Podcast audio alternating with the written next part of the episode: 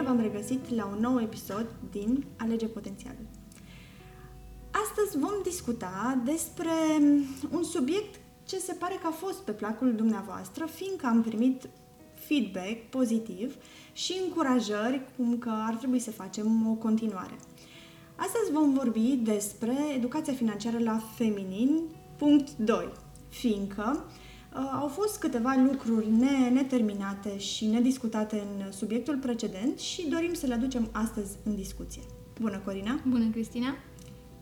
Un subiect pe placul nostru, cred că și din cauza asta cei care ne-au urmărit uh, au mai cerut, au mai vrut. Și ne-au simțit vibe-ul și uh-huh. dorința de a, de a ne dezvolta pe plan financiar. Astăzi doresc să, să aducem în, uh, în, la subiect despre și să vorbim despre sursele de venit ale unei femei. Cum ar trebui să fie ele și sub ce formă sub ce procentual formă? sau măcar așa, să știm noi cam cum ar fi bine să uh, țină o femeie cont de banii pe care îi primește. Exact. Asta odată. Da. Și după aceea, după ce primește banii respectivi, cum ar trebui să-i cheltuiesc. Da. Și aici sunt tot așa niște procente magice despre care o să vorbim astăzi. Și cum, să, cum să-i gestioneze astfel încât um, să reușească să se dezvolte pe plan financiar și să, să, să-și obțină independența financiară. Da. Um, ce aș puncta aici în, în primă fază e că da Uh, acest, uh, aceste informații nu prea le găsești în cărțile de economie. Uh, nu le găsești nici la facultatea de științe economice și de cele mai multe ori nu le găsești nici în cărțile de independență financiară, pentru că sunt niște procente care se aplică cu precădere femeilor. De ce? Pentru că așa cum facem noi și în cursurile pe care le fac pentru fetele noastre din comunitate, pentru doamnele din comunitatea noastră, practic, energia feminină are o altă aplicabilitate în ceea ce privește, sau banii au o altă aplicabilitate când e vorba de uh, femei sau de energia feminină. Și cumva femeia nu știe, marea majoritate a femeilor nu știu și ăsta este și scopul acestor cursuri pe care eu le fac, că energia lor este cea care uh, de fapt le dă și flow monetar. Sau abundența lor, în primul și în primul rând, depinde de felul în care ele își întrețin și își îngrijesc energia lor personală. Și atunci, plecând de la aspectul acesta, e important să reținem că o femeie, cât trăiește ea, are uh, sau ar fi recomandabil să uh, țină cont că are patru locuri diferite, patru surse diferite de venit, fără să știe, de la, practic de la uh, bun început, când încă nu știe ea cum să gestioneze și de unde îi vin banii, ar fi bine să țină cont că odată ce ajunge să fie pe cont propriu, pe, pe banii ei, uh, banii pe care îi produce să țină cont să-i facă din plăcere. Pentru că dacă îi face din greutate, din încrâncenare și pentru supraviețuire, banii respectivi automat uh, vor fi puțini și vor veni spre ea foarte greu, practic amplificându-i credința că banii uh, mulți se fac greu și banii puțini și mai greu. Da. Și atunci e, din punctul meu de vedere și a tot ceea ce am cercetat și citit până acum, o femeie ar fi recomandat să-și aleagă um, profesia sau uh, sursa de unde își va câștiga banii ei uh, într-un mod în care să-i aducă și bucurie și plăcere în timp ce uh, practic activează în acel domeniu. După ce uh, o femeie ajunge să se căsătorească, E important să rețină că foarte mulți bani ar trebui să vină și de la uh, bărbatul ei. Uh, de fiecare dată când spun, uh, pronunț cuvântul sau fraza sau sintagma salariul de nevastă, majoritatea femeilor fac ochi foarte mari și majoritatea bărbaților români fac ochi și mai mari. Sunt de acord cu tine. Și asta pentru că, din păcate, noi nu avem educație în direcția asta. În schimb, în... Uh, da, e foarte interesant că mentalitatea aceasta a bărbaților s-a schimbat după, după anii 90 sau... Da, s-a schimbat de Fiindcă tot de înainte nu era o problemă dacă soția da. Era acasă și era casnică și el era cel care uh, contribuia cu, cu venitul. La această schimbare am contribuit și noi, în momentul în care, ca femei, uh, am, am intrat în energie în... masculină da. și ne-am uh, ascultat mamele care ne-au sfătuit să devenim independente și să nu depindem de nimeni. Și atunci am uh, considerat noi că ne putem lua pantalonii pe noi, câștiga suficient încât să facem ceva uh, pe cont propriu și să nu mai uh, uh, percepem veniturile din partea soțului sau a partenerului ca ceva important, ci ceva indispensabil, adică ca pe ceva indispensabil, ci percepem veniturile de la bărbat ca și pe ceva plus, dar nu neapărat indispensabil. Uh, în culturile uh, țărilor bine și foarte bine dezvoltate din punct de vedere economic, în schimb acest obicei se păstrează. Chiar dacă femeia este deja uh, sau activează deja într-o arie unde uh, produce suficient de mulți bani, în momentul în care o familie, cei doi formează o familie, uh, bărbatul înțelege că o mare parte din banii lui din acel moment vor reveni către soția lui și implicit de ce către soția lui?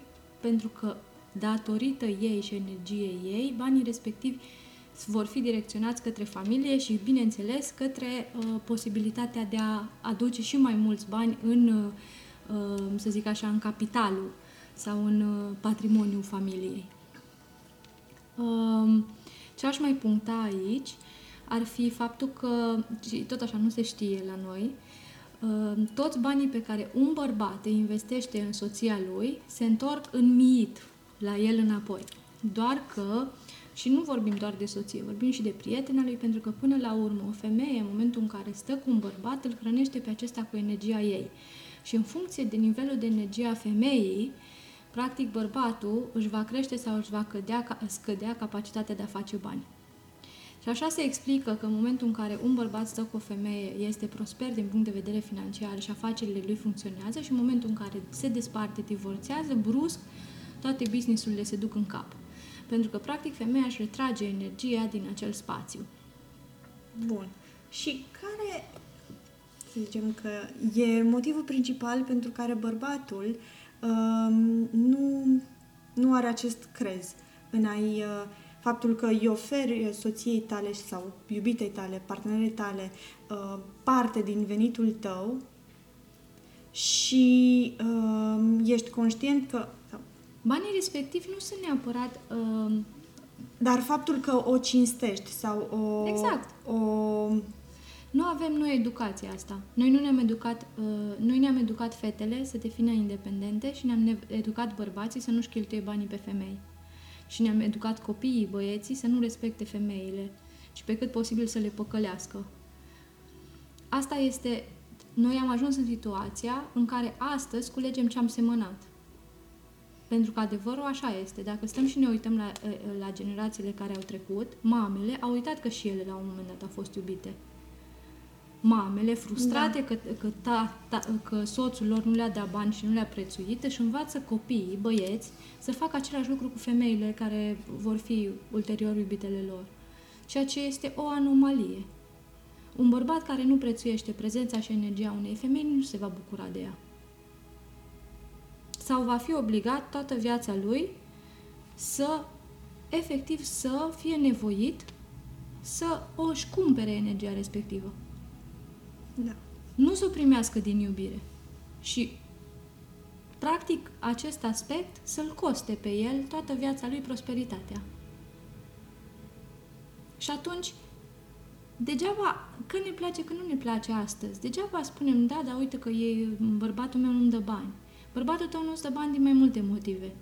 Primul motiv este faptul că tu nu ești demnă de încrederea lui, încât da. să-i schimbi convingerea pe care mama lui a implementat-o în căpșorul lui, că, respectiv, el să aibă grijă de banii lui să nu-i cheltuie cu femeile și să nu le dea pe mâna unei femei, că o femeie nu știe niciodată să gestioneze banii. Primul și asta, motiv. Asta învățându-l chiar o femeie. Exact. Iar al, do- al doilea motiv este faptul că tu, ca femeie, soția lui fiind, nu ai lucrat suficient la tine încât el să vadă în tine o capacitate mai mare, da, și o capacitate mai mare decât mama lui de a gestiona banii respectivi. cumva să anuleze credința pe care mama lui a implementat-o. Pentru că în momentul în care tu, ca femeie, îi arăți lui, prin arhetipul stăpânei, că am tot vorbit de treaba asta de multe Da. ori, că tu ești mai mult decât un bun gestionar. Pe, pe garda ta nu doar că vin banii, stau, dar se și mulțesc. Dacă tu îi arăți, arăți bărbatului de lângă tine că ai capacitatea asta și că respecti banii și că îi înțelegi și cum funcționează și cum se mulțesc, eu nu văd niciun bărbat care să nu fie dispus să lase Garda treaba jos, asta da. și să o pună în brad. Plus mai menirea unui bărbat în ființa lui, în ADN-ul lui, în celula lui, la cel mai mic nivel, de moment, din momentul în care se naște și până moare, este dorința de a-și face fericită femeia de lângă el. Dacă la început e mama, vorbim de mama. Dacă ulterior este soția lui, va fi soția lui. Dar dacă tu nu ți-ai setat niște standarde, dacă tu nu ai claritate ca femeie, în momentul în care te duci într-o relație și nu înțelegi că bărbatul de lângă tine are niște convingeri la care tu, dacă vrei să fii fericită cu el, e important să lucrezi, să lucrați împreună ca să le schimbe, tu o să le ai de tras. Și degeaba o acuz pe mama lui. Tu l-ai ales. În, în, și l-ai ales cu mama lui cu tot. Da. Că ai sperat tu că se vor regla niște lucruri, nu se reglează de la sine. Se reglează doar în momentul în care Sau tu nu te le reglezi pe reglează- tine. Exact, sau nu le reglează el neapărat neștiind că e ceva greșit. Exact, exact. Dar asta iarăși revin. Ține de standardele tale. Bun. Și Hai atunci, să revenim la sursele procente. de venit. Da. Deci vorbim de sursele. Odată ce o femeie devine, uh, re- ajunge în cuplu, da, cu o, într-o relație matură, indiferent că se- este în căsătorie sau nu, dar ei deja locuiesc împreună. Este imperios necesar, indiferent că ei sunt sau nu sunt cu banii la comun, deși recomandarea este 100% să fie cu banii la comun. De ce? Da. Pentru că s-au făcut niște studii în ultima perioadă și peste 85% din cuplurile care sunt cu banii separați divorțează. Nu, nu o spunem noi, o, o spun uh, analiștii, o spun uh, uh, psihologii, pentru că de cele mai multe ori când banii nu sunt la comun, în primul și în primul rând acolo, un dita mai elefant în clădire, este o neîncredere foarte mare a unuia în celălalt. Da. Și o risipă de, de bani, de și de timp. resurse. Da. De resurse în primul și în primul rând. Și atunci, acea uh, prapastie de neîncredere este doar o chestiune de timp până când va crea o separare definitivă. Și atunci, dacă tot ești cu banii separat, oricum ar trebui ca bărbat și ca femeie să înțelegi că în jur de 40-50% din veniturile totale ale tale ca femei, ca femeie, femeie care gestionezi cheltuielile casei, da, gospodăria casei, uh, ar trebui să vină de la bărbat. De ce? În primul, nu pentru că tu nu produci sau pentru că tu te faci cu coană mare și nu mai mergi la muncă sau pentru că vrei să devii tu o întreținută, că nu e despre asta. Este despre faptul că a, a, dându-i bărbatului ocazia de a plăti toate lucrurile astea, de a-ți pune bani în mână, ca tu apoi să plătești toate lucrurile astea, îi dai ocazia să fie bărbat. Îi dai ocazia să fie stâlpul casei. Da. Dacă tu ca femeie plătești tot, cumperi tot, uh, rezolvi tot, nu mai este necesar bărbatul respectiv. Și dacă nu-ți mai este ție și casei și familiei tale necesar, pentru ce ar mai sta? Pentru ce le-ai mai ține. Dar nu e despre, de, despre pentru ce l-ai mai ține. Că sunt foarte multe femei care ți-ar spune că l-ar ține pentru altceva. Dar ideea e că l-ai anulat ca bărbat. Un bărbat va crește și va, va prospera din punct de vedere financiar cu cât își va asuma mai multe responsabilități. Cu cât își asumă mai puține responsabilități, cu atâta devine mai puțin bărbat. Cu cât își asumă mai puține responsabilități, atât din punct de vedere financiar, cât și ca și uh, um, activități în casă, Ca și prezență, ca da? și... cu atâta el asumări. rămâne mai puțin matur. Are șanse mai puține de a se maturiza din punct de vedere emoțional, financiar, educațional și așa mai departe. Un bărbat care nu se simte necesar, un bărbat care nu percepe că este indispensabil, adică că oricând, cea mai mică îndoială în capul lui dacă apare, că el poate oricând uh, fi eliminat din cauza faptului că nu depinde familia lui de el, un bărbat ca acesta se va ofili pe zi ce trece. Pentru că în interiorul lui va ști că de fapt el nu este stâlpul casei, va ști că el nu este atât de puternic pe cât ar fi nevoie. Va ști că nu te poți baza pe el. Și asta, chiar dacă nu va recunoaște, la nivel emoțional și la nivel uh, energetic se va resimți.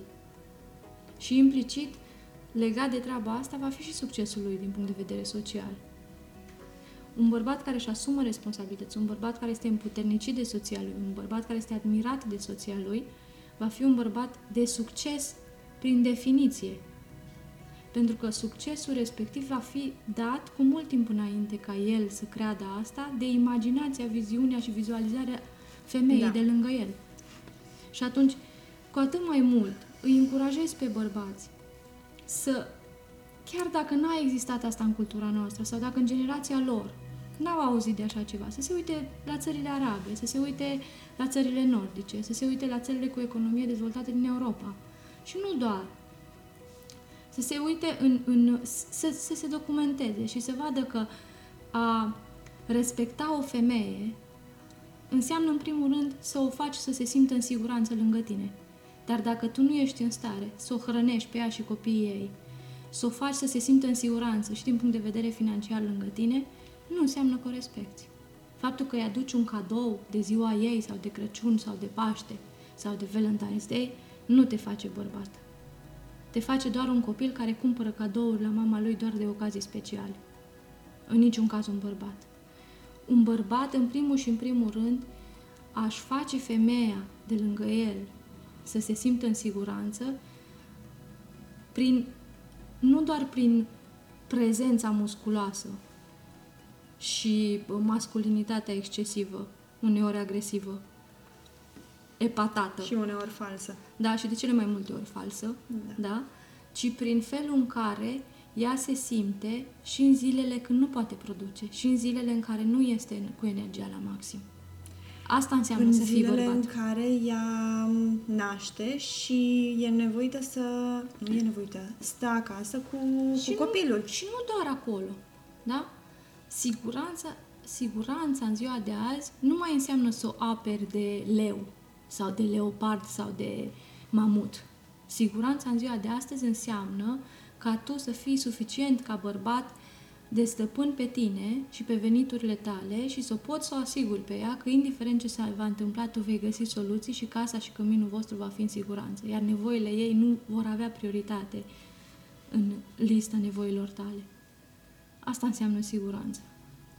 Și de aia, cumva, insist inclusiv asupra doamnelor care și-au luat pantalonii pe ele și sunt independente. Să-i mai dea jos din când să-i în când. mai dea jos din când în când și să înțeleagă că dacă își doresc un bărbat adevărat lângă ele, să, le, să îi dea voie acelui bărbat, să le trateze ca și pe o femeie să le și să le respecte și să le, și să le dea voie uh, bărbaților de lângă ele să le răsfețe să le dea voie să le plătească cina, să le dea voie să le, să le uh, cumpere lucruri, să le dea bani și să accepte banii aia cu bucurie, pentru că în realitate banii respectivi vin ca și o onorare a ta ca femeie. Nu vin ca să te cumpere, nici ca să te înjosească sau să te facă mai prejos decât el. Vin ca să-ți onoreze ție energia pe cu care tu l-ai hrănit pe el ca bărbat și viziunea cu care el pleacă în momentul în care se desparte de tine din brațele tale și merge să cucerească lumea. Merge să-și atingă obiectivele. Practic la asta ne referim când spunem salariul de nevastă. La acea recompensă pentru tot ceea ce îi dai tu și nu poate să-i dea nici nimeni altcineva, nimeni nici altcineva. măcar mama lui. Și el pe tine te-a ales. Da. Și atunci vorbim de uh, salariul tău, bineînțeles, adică sursa ta de venit din felul în care tu uh, îți câștigi astăzi existența, pentru că fiecare suflet în momentul în care se întrupează vine cu un dar pentru tine. Banii tăi sunt puțini astăzi pentru că încă nu ți-ai descoperit acel dar al sufletului tău. Dacă tu astăzi ca femeie faci bani greu și puțin, înseamnă că cumva ai ascultat pe altcineva alegându-ți meseria în detrimentul ați ascultat sufletul și intuiția ta care ți-au spus în ce domeniu trebuia să mergi. Și atunci de-aia banii în viața ta sunt puțini. Pentru că în momentul în care ajungi să mergi pe misiunea sufletului tău, ajungi să faci uh, practic din plăcere și din vocație ceea ce faci, automat banii vor veni cu ușurință, cu bucurie și cu, și cu într-o, um, într-un număr mult mai mare. Ce Tot întrebări timpul... ar trebui să ne punem să, să ne dăm seama care, e, care este vocația noastră? Vocația și... Nu este despre întrebări, este să-ți amintești ce îți plăcea să faci când aveai 4-5 ani. Nu este despre întrebări. Nu este ca și la școală că mergi și faci un test și testul respectiv o să spună. Nu. Când aveai 4-5 ani, tu știai foarte clar ce îți place să faci și ce activități din zi îți puteau răpi toată ziua. Period. Deci ca și surse, revenim, da? Cam 40-50% ar trebui să fie din veniturile tale ar trebui să vină de la soțul tău sau de la partenerul tău. Și încă o dată, nu ca și o obligație, nu ca și o pretindere, ci ca și o bucurie a lui, că poate să-ți ofere asta ție, pentru că tu, din bucuria și iubirea ta, îi dai energia ta lui. Energia ta, prezența ta, iubirea ta, intimitatea și așa mai departe. După care cam 25-30% din veniturile tale ar trebui să vină din felul în care tu ai ales în lumea asta să, să faci bani. Și să nu uităm, mai sunt două surse importante. Părinții sau familia, care n-ar trebui niciodată pentru o femeie, să depu- o femeie cu partener să depășească mai mult de 50%. De ce? Dacă banii de la părinți sunt mai mult de atât, bărbatul din viața ta nu-și va face niciodată loc în viața ta. Nu va, nu-și va câștiga locul lui.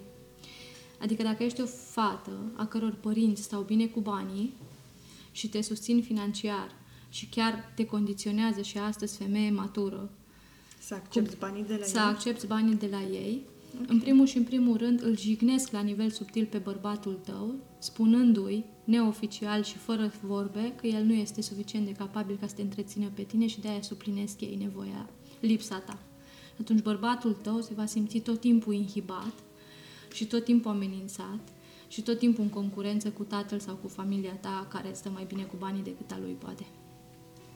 Și de aia îți recomand ca și femeie, chiar dacă părinții tăi pot, pe cât posibil să nu faci din banii care vin de la părinții tăi o concurență și o amenințare cu banii care vin de la soțul tău. Sau să spui, uite, ai mei mi-au dat, ai tăi nu. Da? Dacă ai tăi sunt mai binecuvântați și poți să-ți dea, să ții cont să nu accepti mai mult de 50% din total veniturile voastre, pentru a nu-ți jigni în primul și în primul rând bărbatul de lângă tine. În al doilea rând, dacă nu primești bani, poate ai o relație conflictuală cu părinții și poate nu-ți place să primești nimic de la ei, îți recomand să primești. Și spun și de ce. Pentru că refuzând resursele care vin de la ei, tu refuzi o sursă foarte importantă de energie personală și ceea ce, care, care vine din energia neamului. Tu, în momentul în care nu accepti cadourile, resursele, poate nu bani, poate îți trimite, nu știu, mâncare, acrituri, legume, fructe. Tu, în momentul în care nu le vrei, chiar dacă n-ai nevoie de ele, poate le oferi mai departe. Tu îți blochezi energia neamului care vine spre tine și care este o sursă de energie foarte importantă pentru noi ca femei. O altă uh, sursă extrem de importantă pe care merită să o mai punctăm ar fi uh, cea a energia Universului. Energia Universului, care iarăși tot așa este o energie uh, care te alimentează și îți dă foarte multe lucruri în fiecare zi. Cum? Tu, în momentul în care mergi la piață și cumperi, nu știu, ceva, ce, ce ai tu nevoie și primești în schimb un buchet de flori, chiar dacă tu practic ai mers să cumperi cu totul altceva, este un cadou de la univers ceea ce ai primit. Sau poate mergi să-ți cumperi, uh, cauți de mult un anumit set pentru mobilă sau pentru bucătărie și când ajungi în magazin constați că acel set, fix acela, este ultima bucată și la 40-50% reducere. Tot cadou de la univers este. Sau poate mergi cu prietenele în oraș și îți oferă ele astăzi uh, cina. Tot cadou de la univers este. Și pentru noi ca femei, cu cât avem energia mai curată, mai pură, mai dinamică, mai înaltă, cu atâta avem posibilitatea să primim mai mult de la univers. Cam astea ar fi procentele cu care ar fi bine, sau sursele și oarecum și procentele pe care ar fi recomandat să le respectăm în ceea ce privește banii pe care îi primim. Bineînțeles că acolo, în felul în care noi producem banii, pot fi vari surse de venit, pasive, active, din pasiuni, din hobby-uri, din uh, uh, creație, din parteneriate. Nu intrăm acolo, că deja acolo intrăm într-o educație financiară economică, să zicem. Da. Ceea ce am făcut astăzi, am vorbit de educație financiară și din punct de vedere strict feminin, strict energetic, nu doar din punct de vedere economic. Oricum, noi asta ne dorim, să fim uh, cât, cât mai mult pe, pe limbajul doamnelor și domnișoarelor care ne urmăresc, uh, fiindcă modul nostru ușor de a comunica cu ele uh, le fac să înțeleagă într-un timp mult mai rapid Da, ceea ce noi le transmitem și inclusiv să pună în uh, aplicare. aplicare. Așa e. Bun, uh, mergem mai departe. Dacă am vorbit despre venituri, bineînțeles, Cum ar ajungem fi bine să, vorbim, și cheltuim. Aj- ajungem să vorbim și despre cheltuieli. Da. În episodul precedent uh, ne spuneai că um, o femeie poate vorbi cu ușurință de veniturile pe care le are, dar în momentul în care ajunge să, să cheltuie, ea se oprește și preferă să, să țină secret uh, Da. E această valabil parte. și pentru bărbați. Nu este doar despre femei. La femei este uh, cu atât mai... Uh, Doar că uh, bărbatului îi place mai mult să arate posesiunile lui. Da, doar că uh, în momentul în care vorbim, nu nu vorbim de posesii, vorbim de felul în care îți cheltui banii. Uh, într-adevăr, Chiar bărbatul discutam- cumpără mai mult Da. material. Da. Chiar discutam cu, cu o prietenă și îmi spunea că în uh, urma episodului nostru chiar a stat și s-a gândit la anumite cheltuieli pe care nu și le trece pe, pe foaie și trecându-le a rămas surprinsă de, de suma de Care suma se vede lor, acolo. cheltuieli care ea le considera ocazionale, azi da, mâine nu și de fapt Mhm. De-aia era recomand o eu dita foarte mai tare o sumă. aplicație, pentru că de cele mai multe ori din uh, experiența cu cursantele de la cursul de educație financiară la feminin am văzut că de cele mai multe ori, în momentul în care am intrat în curs și am cerut ca și obligativitate uh, principală să-și uh, urmărească veniturile printr-o aplicație și cheltuielile printr-o aplicație specific uh, creată pentru acest curs, atunci am înțeles și ele au înțeles că, de fapt, ele aveau impresia că banii lor se duc în anumite direcții, dar în momentul în care au, au uh, pus totul pe aplicație și au dat Da. seama că, de fapt, procentele sunt foarte diferite de ceea ce aveau ele în minte și banii lor se duceau uh, mai puțin în direcțiile în care credeau ele și mult mai mult în niște direcții la care nu s-ar fi așteptat. Și de aia eu le tot spun și insist să, să spun și în acest podcast că tot ceea ce nu măsor nu există. Și tot ceea ce nu măsor nu poți influența. Și de acolo aș începe, de la a măsura felul în care cheltui. Pentru că, exact cum am spus și în episodul trecut, în momentul în care tu măsori, în momentul în care tu îți, uh, efectiv îți dai voie să vezi cine ești cu adevărat, uitându-te în cheltuielile tale, vei avea niște conștientizări extrem de interesante legate de cine ești tu, dincolo de ceea ce arăți a fi. Și de aia vă recomand, întâi, înainte de a ajunge să respecti genul ăsta de procente, să ai măcar o lună, două, trei de exercițiu în care să folosești o aplicație de acest gen, să-ți pui cheltuielile acolo și abia după aia să-ți faci procentele, să vezi Da. de fapt care sunt procentele tale. Cum, Da. Unde se duc, de fapt, procentual banii tăi în fiecare lună? Cât la sută se duc pe plăceri? Cât la sută se duc pe datorii? Cât la sută se duc în economii? Cât la sută se duc spre Dumnezeu, spre zecială, da? spre univers? Cât la sută din banii tăi, de fapt, te plătesc pe tine? Și cât la, cât la sută din banii tăi, într-adevăr, îți rămân ție? Pentru că singurii bani care, într-adevăr, sunt ai tăi, sunt cei care îți rămân. Cei pe care nu-i dai.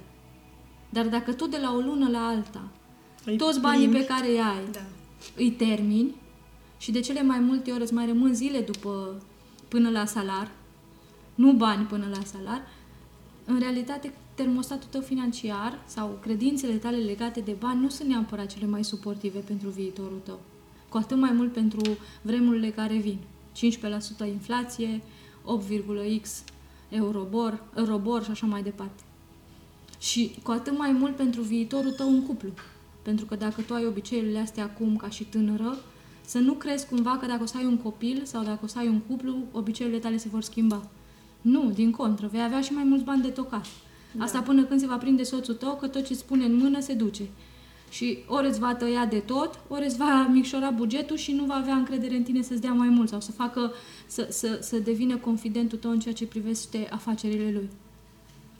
Bun, primele trei luni, primele două, trei luni observăm ceea ce... Introducem în aplicație Introducem și în ne aplicație și foarte bine momentan nu luăm cheltuielile. nicio decizie în privința cheltuielilor, doar suntem pur uh, observatori și după aceea... um, După aceea, ținem cont că există niște procente și aici. Și noi le numim procente magice.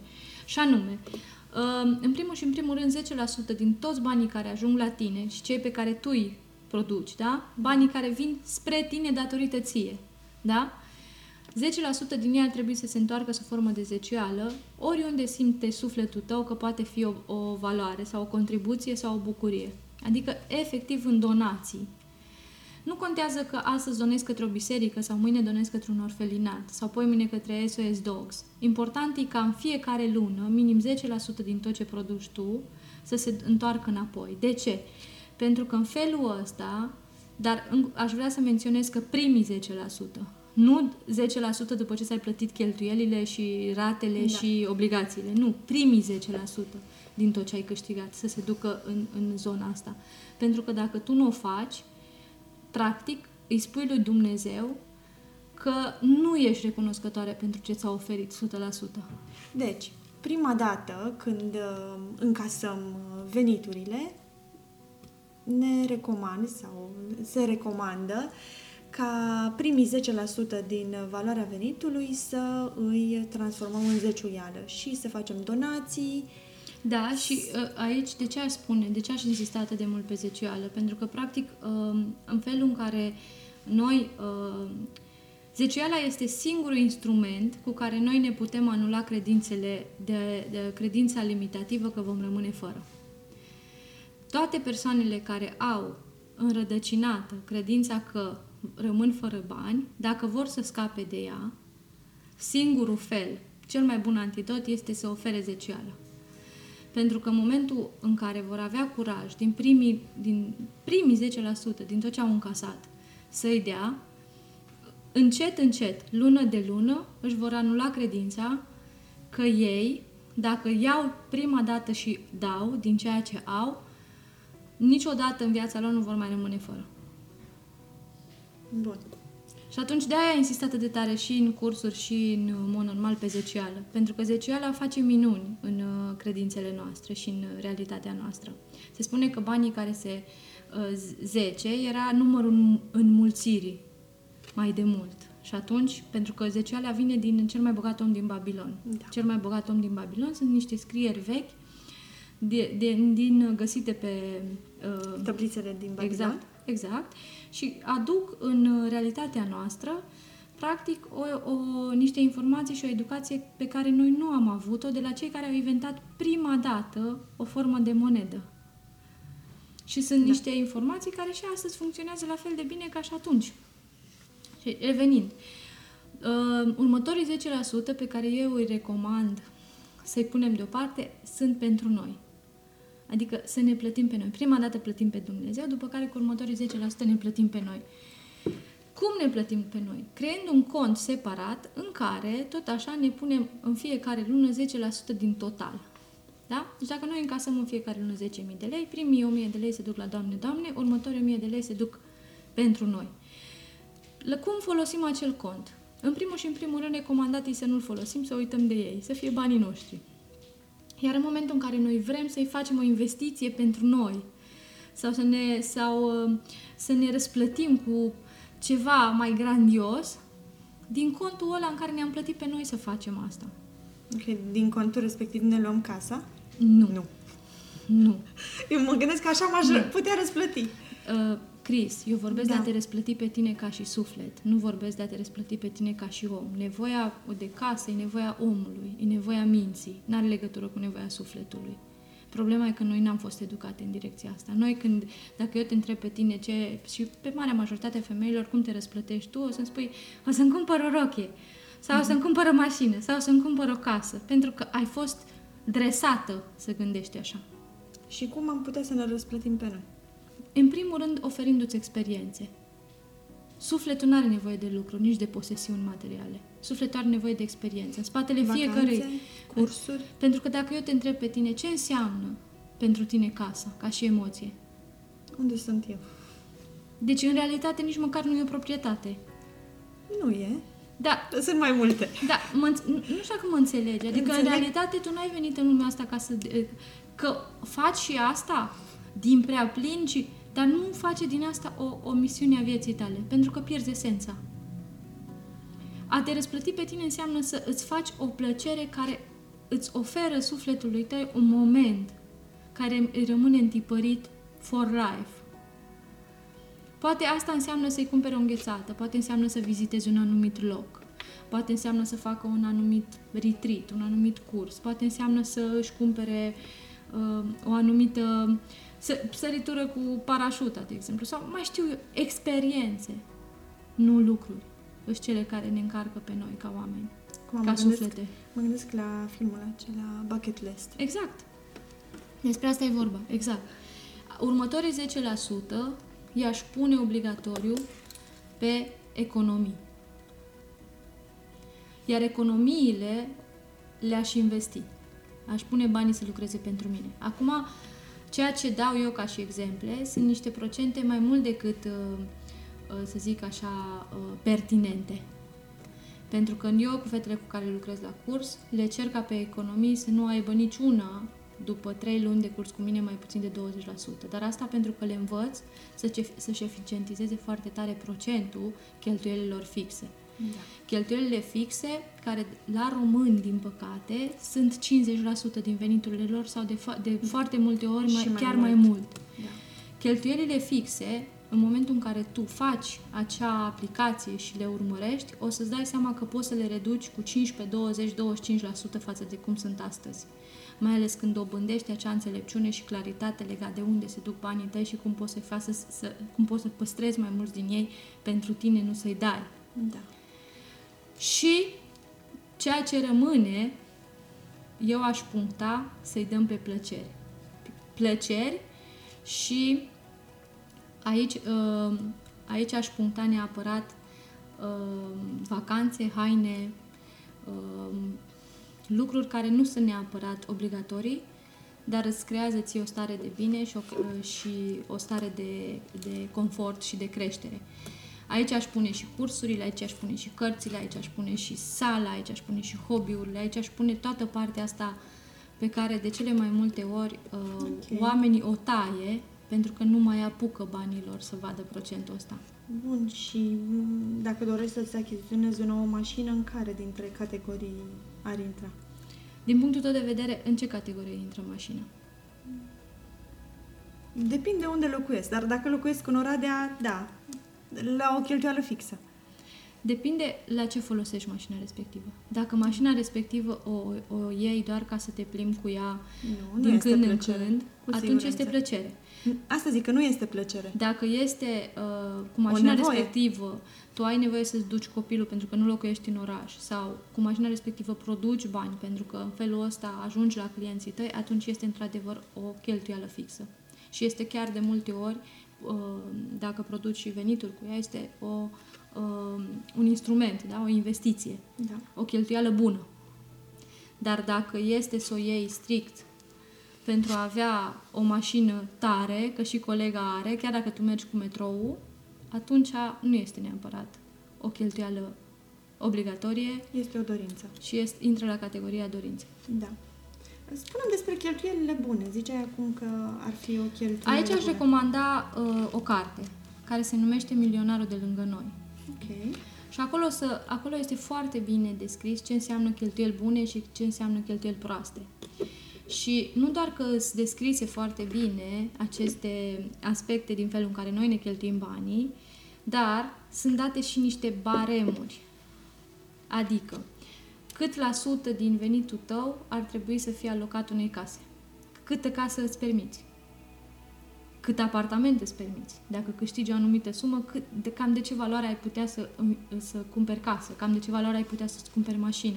Pentru că oamenii cu adevărat prosperi, cu adevărat bogați, niciodată nu dau pe o mașină mai mult de 1% din valoarea lor netă.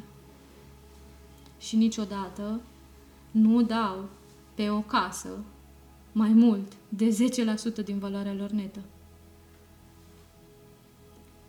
Și atunci... La noi, în România, nu se aplică. Da, pentru că pentru noi- că mașina pe care o conduci Da, valorează mai mult decât chiria în care locuiești. așa este. Ideea este că am mai putea vorbi despre subiectul ăsta, că este foarte amplu, dar sunt foarte multe cărți în domeniu deja scrise. Ian cu Guda, Banii în Mișcare, este o carte extraordinară care te Toate poate... aceste cărți Da. se, se regăsesc în uh, descrierea episodului nostru Da. precedent. Cred că le, voi, le vom pune și, și pe acelea încă o dată în Da. episodul acesta. Bun. Eu vreau doar să fac o scurtă recapitulare Da. pentru ascultătoarele noastre și pentru cele care ne urmăresc. Deci, cheltuieli, cum le gestionăm?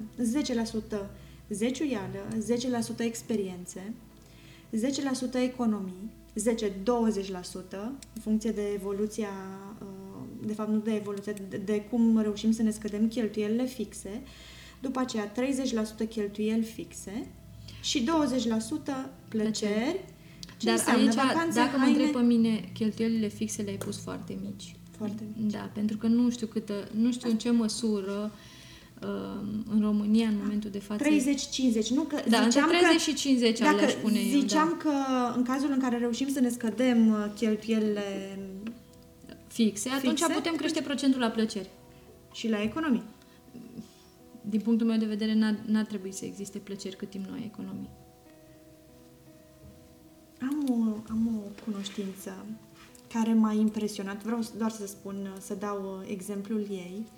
Pentru că nu mai auzisem de, de o astfel de persoană care să fie atât de conștientă de economii.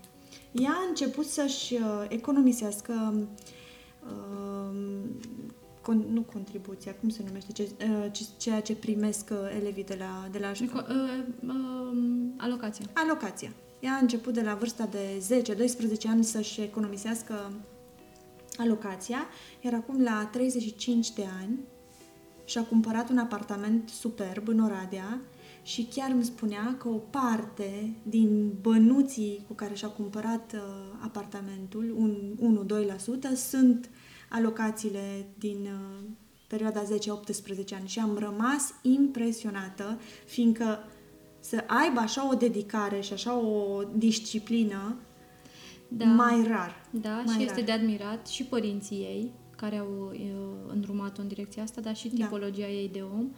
Pentru că ceea ce nu știu oamenii este că cu cât începi să economisești mai devreme și pui banii respectiv să lucreze pentru tine uh, cu o dobândă de 3, 5, 7%, cu atâta vei câștiga la final, vei avea o sumă mai mare adunată. Pentru că chiar aveam, și chiar uh, aș recomanda să punem acel exemplu în, uh, în uh, descrierea acestui uh, episod, Uh, Chiar există acel exemplu cu persoanele care încep să economisească, o persoană care începe să economisească de la 18 ani până la, uh, mi se pare că 30 un pic, și altă persoană care începe la 30 un pic și economisește, cred că, dublu perioada și dublu banii și totuși prima persoană are uh, adunați datorită efectului compus și a dobândei compuse o sumă mult mai mare de bani, datorită faptului că și timpul a fost un factor, um, să zic așa, decisiv în uh, efectul compus.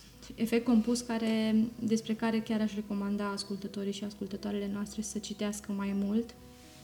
Chiar este o carte apărută recent cu această denumire, uh, pentru că efectul compus a fost considerat ce de, ano- de uh, foarte mulți uh, oameni de știință cea de-a noua minune a lumii. Iar în economie, 100% este cea de-a noua minune a lumii. Oricum, niciodată nu e prea târziu să, Mm. să începi să economisești. Mm. Sunt exemple și exemple. Exemplul pe care l-am dat poate îl aude, îl ascultă o, o mamă și își poate învăța copilul de 10-11 ani să... Chiar ar fi super interesant dacă am face o, un episod despre educație financiară pentru, Pentru copii. copii. Da. Pentru că educația financiară uh, începe de la mame și educația financiară la copii începe de la 3 ani. Faptul că noi ca și părinți fa- sau faptul că noi ca și mame ferim banii de copii sau copiii de bani, din păcate, în, în speranța că îi ajutăm, din păcate îi handicapăm foarte tare prin acest Da. uh, obicei. Și prin lipsa implicărilor în, uh, în casă. În... Și în economia gospodăriei, Da. până la urmă. Bun. Corina, îți mulțumesc. Și eu îți mulțumesc, Cristina, Mulțumim pentru toate informațiile, au fost de, de bun augur să și fie primite. tot ce trebuie să facem este să le punem în, în aplicare Da. și să observăm ceea ce Acțiune. și să observăm acțiunile noastre. Vă mulțumim. Până data viitoare, alegeți potențialul.